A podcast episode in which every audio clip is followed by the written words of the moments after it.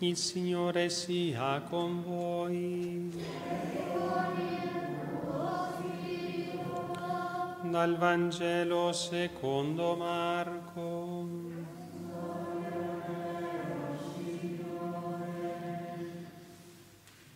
In quel tempo, mentre Gesù andava per la strada, un tale gli corse incontro e gettandosi in ginocchio davanti a lui gli domandò, Maestro buono, che cosa devo fare per avere in eredità la vita eterna?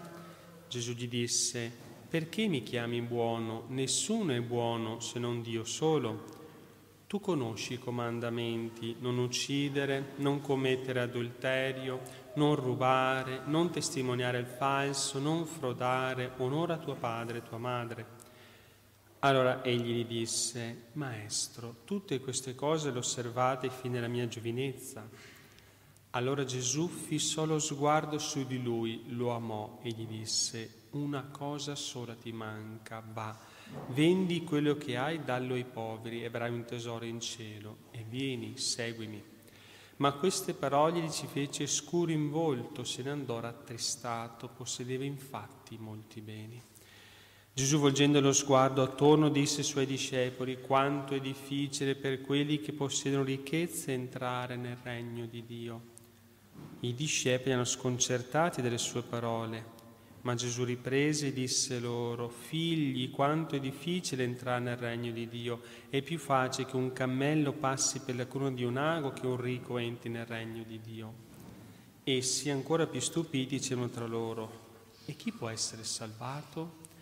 Ma Gesù, guardandoli in faccia, disse, impossibile agli uomini, ma non a Dio, perché tutto è possibile a Dio. Pietro allora prese a dirgli, ecco, noi abbiamo lasciato tutto e ti abbiamo seguito. Gesù rispose, in verità io vi dico, non c'è nessuno che abbia lasciato casa, o fratelli, o sorelle, o madre, o padre, o figli, o campi per causa mia e per causa del Vangelo, che riceva già ora in questo tempo cento volte tanto in case e fratelli e sorelle e madri e figli e campi, insieme persecuzioni e la vita eterna nel tempo che verrà. Parola del Signore.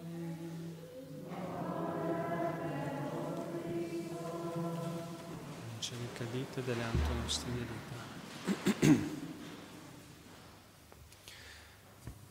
Sia lodato Gesù Cristo.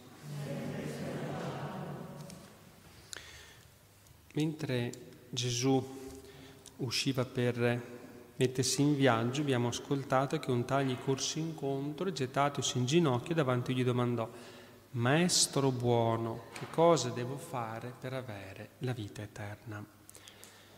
Carissimi, questa persona che corre incontro a Gesù per chiedere cosa deve fare per la vita eterna, riconosciamo ogni uomo e ogni donna che consapevolmente o inconsapevolmente cercano di incontrare Cristo per avere lui, da Lui la risposta alla domanda fondamentale della vita. Ciò che questa persona, nel Vangelo San Matteo parla di un giovane, chiede non è in ultima analisi conoscere quali regole osservare, cioè che regole devo osservare per avere, ma piuttosto come dare pienezza di significato alla sua vita, avere non solo una vita, ma avere una vita eterna. Questo è il punto. È la domanda che sgorga dalla profondità del cuore umano, che è ineludibile per ogni persona. Bisogna notare inoltre i sentimenti che animavano questo tale, questo giovane. Anzitutto no, il fervore, gli corse incontro. Allora abbiamo anche noi questi sentimenti quando andiamo a Gesù, quando andiamo alla messa, quando preghiamo, no? Lui gli corse incontro con fervore, con gioia. Poi di rispetto, si così conto, si inginocchiò davanti a lui, noi quando, quando entriamo in chiesa, facciamo il segno della croce, facciamo fatica a fare la genuflessione, abbiamo la comunione, se non riusciamo a inginocchiarsi, facciamo almeno una profonda riverenza, cioè riconosciamo chi è il Signore. Ricordate le tre condizioni per fare la comunione sapere che si va a ricevere, no? oltre il digiuno, ad essere in grazia di Dio, che è quella più importante. Quindi rispetto. Gli corse incontro con fervore, si inginocchiò e poi confidenza. Maestro buono maestro buono. Quindi ecco con affetto, con confidenza, maestro buono, cosa devo fare per avere la vita eterna? Quindi questa è la domanda fondamentale. Ma è molto importante anche la risposta che Gesù gli dà. Approfondiamo questa. Una sola cosa ti manca, quanto discorso abbiamo ascoltato, ti manca una sola cosa Va, vendi quello che hai, poi vieni e seguimi. Sono quattro verbi. Va, vendi, vieni, segui. Sono anche imperativi. Va, vendi, vieni, seguimi. Era come mai questo giovane che poteva dire con tutta sincerità di aver osservato sempre la legge di Dio non è soddisfatto? Per lui osservava, magari si potesse dire questo tutti i giovani, no? O le persone in generale, cioè tutti quanti, scondamenti, io li osservo fino alla mia giovinezza, sono a posto, no? Magari si potesse così. Però nonostante tutto non è soddisfatto. Allora ecco ancora, ancora il punto, perché egli ha, subito quello che Sant'Agostino chiama l'incanto di Cristo, Cristi incannazione, incantazione, scusate. Affascinato da Cristo e intravisto in Gesù, in lui una pienezza di verità, di bene, di bellezza che tutta legge morale fedelmente osservato gli aveva fatto intravedere né sospettare. Cioè, non è solo l'importanza di osservare i comandamenti, ma perché li osservo, soprattutto per chi li osservo, cioè avere questo rapporto con Cristo. Andare a messa domenica deve essere, uffa, devo andare a messa, devo temperare il terzo comandamento, ma invece della gioia di andare a incontrare Cristo. No? Quindi vede questa pienezza di bene e nella luce di Cristo era nella sua luce ha compreso se stesso e la sua vocazione, in questa pienezza di luce. È stato collocato dietro uno sguardo di amore fissatolo, lo amò, come deve essere stato lo sguardo di Gesù, fissatolo, lo amò, che sguardo, lo sguardo de- dell'amore per essenza, dell'amore infinito, lo sguardo, che ha provocato la libertà a compiere il dono di se stesso intero incondizionato, dove, del quale solamente la persona può dire, ecco, può sentirsi realizzata in questa sequela di Gesù.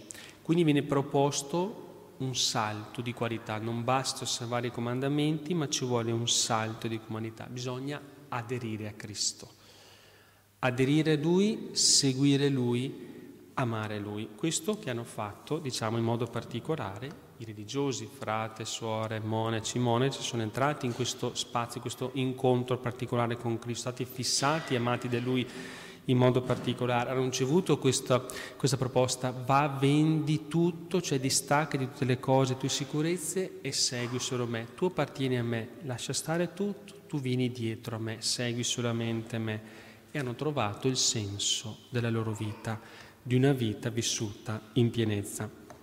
Per concludere, un'altra domanda, anche altrettanto importante, dobbiamo farci. Quindi la prima abbiamo visto no, dell'incontro con Cristo, di come andare incontro con Cristo, quindi fare la domanda fondamentale, sì osservare, per avere vita eterna devo osservare i comandamenti, benissimo, ma mi viene proposto su un salto di qualità per la pienezza della vita, per essere veramente felice. No? Ma c'è una domanda anche importante ora, cos'è che può impedire questo incontro con Cristo, proprio, questa incantazione di Cristo? I impedimenti possono essere molti, ma si riassumono a triplice concupiscenza, sesso, soldi, successo, no? Sesso, potere, denaro. Quindi sesso, soldi, successo potrebbe essere anche i 3-6, no? 6, 6, 6. Praticamente dietro c'è sempre il diavolo, no? Sesso, i soldi, queste tre cose, no? Il potere, avere una, la pienezza di sé, no? Quindi il, il denaro, e tutto quello riguarda poi la sensualità. No? Queste tre cose sono quelle dove diciamo, il diavolo ci attacca, dove si cade, dove gli uomini vengono incatenati. No? C'è sempre lui, infatti, dietro, il nostro nemico principale è sempre lui, direttamente o indirettamente dietro il nostro male c'è sempre il diavolo. Perciò dobbiamo dire anche noi Sant'Agostino, contro le insinuazioni di Satana, del Satana, lasciatevi incantare da Cristo perché è in questo sguardo amoroso che noi troviamo la forza e perde tutto di significato questi falsi beni, queste cose qua, quando non riusciamo a fissare Cristo, a incontrare Cristo. Mentre Pietro fissava Cristo, camminava sul mare, quando poi si è distolto ha cominciato a fondare. No? Quindi cerchiamo questo sguardo amoroso Gesù dove? In particolare nell'Eucarestia, nella preghiera, ma anche nei fratelli. Quando fratello vive di Cristo, questo sguardo d'amore, anche noi possiamo essere guardati amorosamente al fratello e alla sorella, no? Allora sperimenteremo quella pace che il mondo non può dare. Io vi do la pace, non come la dà il mondo, io la do a voi che in sostanza è la sua presenza in noi, la grazia, egli la nostra pace. Allora dobbiamo chiedere questa sapienza in conclusione, abbiamo ascoltato la prima lettura, per non rischiare anche di andare via rattristati, pur avendo molti beni di non fare una vita triste, ma chiedere questa sapienza che l'ho amata più della salute e della bellezza, ho preferito avere lei piuttosto che la luce, perché lo splendore che viene da lei non tramonta, Insieme a lei mi sono venuti tutti i beni, nelle sue mani una ricchezza incalcolabili. Posso avere tutti i beni del mondo, ma qui prodest a che giova se poi perdi la tua anima? Quindi ecco, ora dobbiamo innanzitutto cercare di guadagnare la vita eterna, qui i comandamenti, ma per avere proprio questa pienezza di vita, fare questo salto di qualità Chiediamo a Maria Santissima, sede la sapienza, di aiutarci a fare, quindi fissare Cristo che è l'unico nostro vero bene, vivere per Lui, aderire a Lui, seguire Lui e con Lui avremo la felicità che già comincia in questa vita e poi l'avremo in perfezione nella vita eterna. E questo ci auguriamo ciascuno di noi e preghiamo l'un l'altro affinché tutti noi possiamo fare una vita gioiosa, una vita triste, una vita di sequela a Cristo. Così sia. Siano lodati Gesù e Maria.